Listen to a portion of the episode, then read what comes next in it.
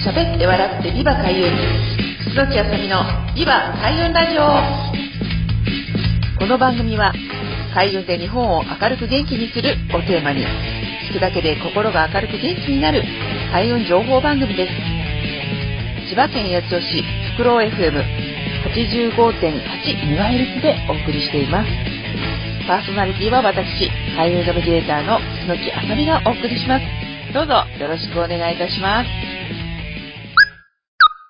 皆さんこんにちはくずのきあさみのビバ開運ラジオ2022年1月第3週目となりました同地の日からですねほぼ1ヶ月ぐらい経つんでしょうかね。はい、毎日毎日日が明るくなっているのを感じる今日この頃、今週もどうぞよろしくお願いいたします。ということで、えー、毎月第3週は、えー、開運情報、まあ、イベント情報について、まあ、お伝えしているんですけれども、今のところ1月2月でですね、あの、直近でイベントこれしますっていうお伝えしているのが、まあ、毎月ね、第2金曜日、私の地元桜市で、えー、開運朝活っていうのを、えー、やっています。でちょうどあの、1月7日に1回目やったんですけれども、2月もですね、あの、2月の第2週ということで、朝、まあ、9時半から10時ぐらいの間で、桜市内の JR 桜駅前のカフェドパリさんっていうところと、あと、格付きでですね、あの、ユーカリが丘のウィストンホテルさんのラウンジを使って、まあ、あの、開運パンっていうね、私が桜市のその、エムクッペさんというパン屋さんでプロデュースさせていただいたパンと一緒に、えお茶を飲みながら開運のお話をするというね、毎月のイベントがありまして、コロナの間はオンラインに切り替えさせていただいたんですけれども、ちょっとずつですね、回復していますので、まあまあ、リアルに戻しつつっていうことなんですが、最近ちょっとね、オミクロン株なども、あの、懸念されているということなので、またオンラインにしたりっていうふうに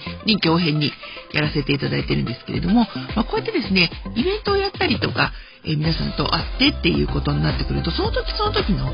あの思いみたいなのをちょっと話すっていうことがね、結構あの大切になってくるかなと思うんですね。で、毎回あの、朝活もそうなんですけれども、まあこういうのね、開運の話、あの、キラキラ開運お茶会ですとか、まあそういう定期的に開催しているイベントをしていると、皆さんそれぞれに、実は、えこれバイオリズムの話でいくとですね、悩む時と、全く悩みがない時って、あの、必ずね、毎月もそうなんですけど、その年によってあるんですね。なので、まあ、旧世紀学という中でいくと、まあ、今年はね、あの、合土星の年なので、えー、皆さん、自分のね、ホームポジションに入るっていうことでは、他の年よりはですね、悩みが深くなるとか、まあ、こうしなきゃいけないんじゃないかっていう問題意識っていうのは、逆に少し薄れてくるのかなと思うんですが、まあ、その反面ですよ、自分が本当にどういう風になっていきたいのかっていうのを真剣に今年はね、ちょっと考えていただくといいのかなっていうのが、今年のまあ、いわゆるこう、夢を叶えるために必要なものだなと思うんですね。なので、そのためには、まずですね、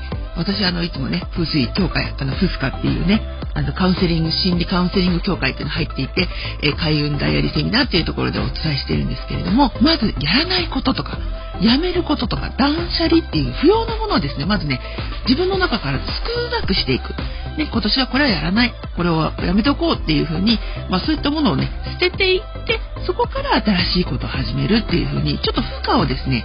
あの、軽くしてあげることで、まあ動きがね、あの、動きやすくなるかなっていうのもあると思うんですね。本当にこういうのって、まあ、いろいろな、ね、例えで言うんですけれども、私、あの、開運っていうのは一日にはならずっていつも言っていて、まあ、例えて言うなら筋トレのようなもんなんですよっていうふうにお伝えしてるんですね。なので、まあ、筋トレをすると、ね、筋肉がついて必要なね、あの、動けるようになるんですけれども、今はね、結構ね、筋膜リリースっていう言葉に実はハマっていて、要するに可動域が、あの、良くなるっていうことは、やっぱりこう、揉みほぐしたりとか、まあ、体の中のね、状態を整えるっていうことで、まあ、本当にコンディションを良くしていくと、まあ、体もそうですけれどもね、ストレッチも含めて、まあ、こう関節がよくね、動くようになると、まあ、滑らかにね、いろんなことができるようになるので、あの、結果、パフォーマンスが向上しますよっていうことなんですよね。ということで、運も実は筋トレ、トレーニングばっかりしてると、凝り固まってしまったりとか、まあ、使わなきゃいけないね、いつも使っている筋肉ばっかり鍛えてしまうこともあるので、もっとこう、まずはストレッチで、いらない部分を、あの、削ぎ落としたりとか、まあ、そういうふうにこうね、ものをこう軽く、負荷を軽くしてから、まあ、自分に合ったものをどんどん取り入れていくっていうのも、運とね、あの、筋トレはちょっと似てるなっていつも思ってるんですけれども、ぜひ今年はですね、やらないこと、ね、これはちょっともう片付けていこうっていう風に、軽くなって、見通しが良くなってきてから、まあ、新しいこと始めてみようかなっていうのを知っていただけるといいのかなと思います。で、ちょうどですね、暦の中では、2022年は立春から始まりますので、まだね、ちょうど1ヶ月間、ね、2月の3日節分までは、え2021年ということで、今年がね、まあ、いわゆる暦の上では大晦日だと思って、それまでにいろいろな準備を来年に向けてしていただけるといいかなと思います。というわけで、えー、今週の、まあ、開運情報っていうことであれば、えー、こういう筋トレとね、雰囲気が似ているよっていうちょっと面白いお話になりました。ありがとうございます。はい。ということで、えー、前半は、え、今月のイベント情報、まあ、開運についてお話ししたんですけれども、後半は、まあ、ちょっとですね、今回、え、私がお伝えしている、まあ、占いの中で、ちょっと変わっている、ま、プロ向けでもあるんですけれども、霊気ヒーリングについてお話ししていきたいと思います。でこの霊気ヒーリングっていうのはね、日本古来、古来といっても、まあ、明治時代とか大正の時代に、まあ、臼井三河先生っていうね、あの方が発案されたとか、まあね、刑事を受けて、あの、始めた日本のお手当というね、古来から伝わるヒーリング方法なんですけれども、いろんなね、ヒーリング、エネルギーワークって今、洋の東西を問わずいろいろあるんですけれども、やっぱりですね、こう、占いの仕事以外にも、お客様接客とか、まあ、看護師さん、介護士さん、ね、ソーシャルワーカーって言われる、まあ、そういった人に何かをね、差し上げるお仕事さ、ね、接客されるっていう、ちょっと対峙するお仕事で、やっぱりですね、すごくね、感受性が豊かな方っていうのは結構ね、人から、あ、疲れちゃうとか、エネルギーをね、吸い取られちゃうっていうような経験を誰しも、あの、してらっしゃったことってあると思うんですね。そんな時に、やっぱりですね、これって結構自分のエネルギーをどんどん使って吸い減らしていってしまうと、やっぱり相手の、まあ、マイナスのエネルギーとか助けてほしいみたいなところからエネルギーをね、あの吸い取られてしまうっていうところもあるので、そういったものを防ぐためのと、まあ、健康的になるっていうことと、プラス、さらにこう、あね、やればやるほど、まあ、エネルギーが増していくっていうこともあって、あの、とってもですね、私自身も人生も含めて、あの、全くこの占いの仕事とかしてもね、疲れなくなったんですね。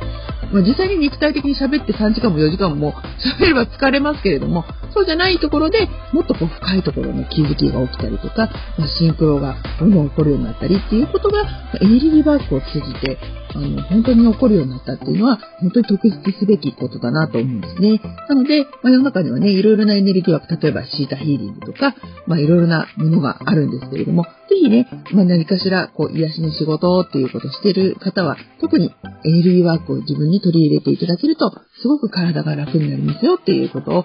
伝えしたいと思っています。で、あの、千葉市ね、習い事講演キャンペーンでは、霊気ヒーリング講座ということで、レベル1から、えー、レベル4、ね、マスタークロスで伝授できるところまで、まあ、お伝えしていますので、ぜひご興味のある方は、えライトワーカーのね、仲間入りをしたいっていう方は、ぜひ気軽にお問い合わせいただければと思います。ということで、後半は、ライトワーカーは、ぜひ、霊気ヒーリングとかエネルギーワークをやってくださいというお話でした。ありがとうございます。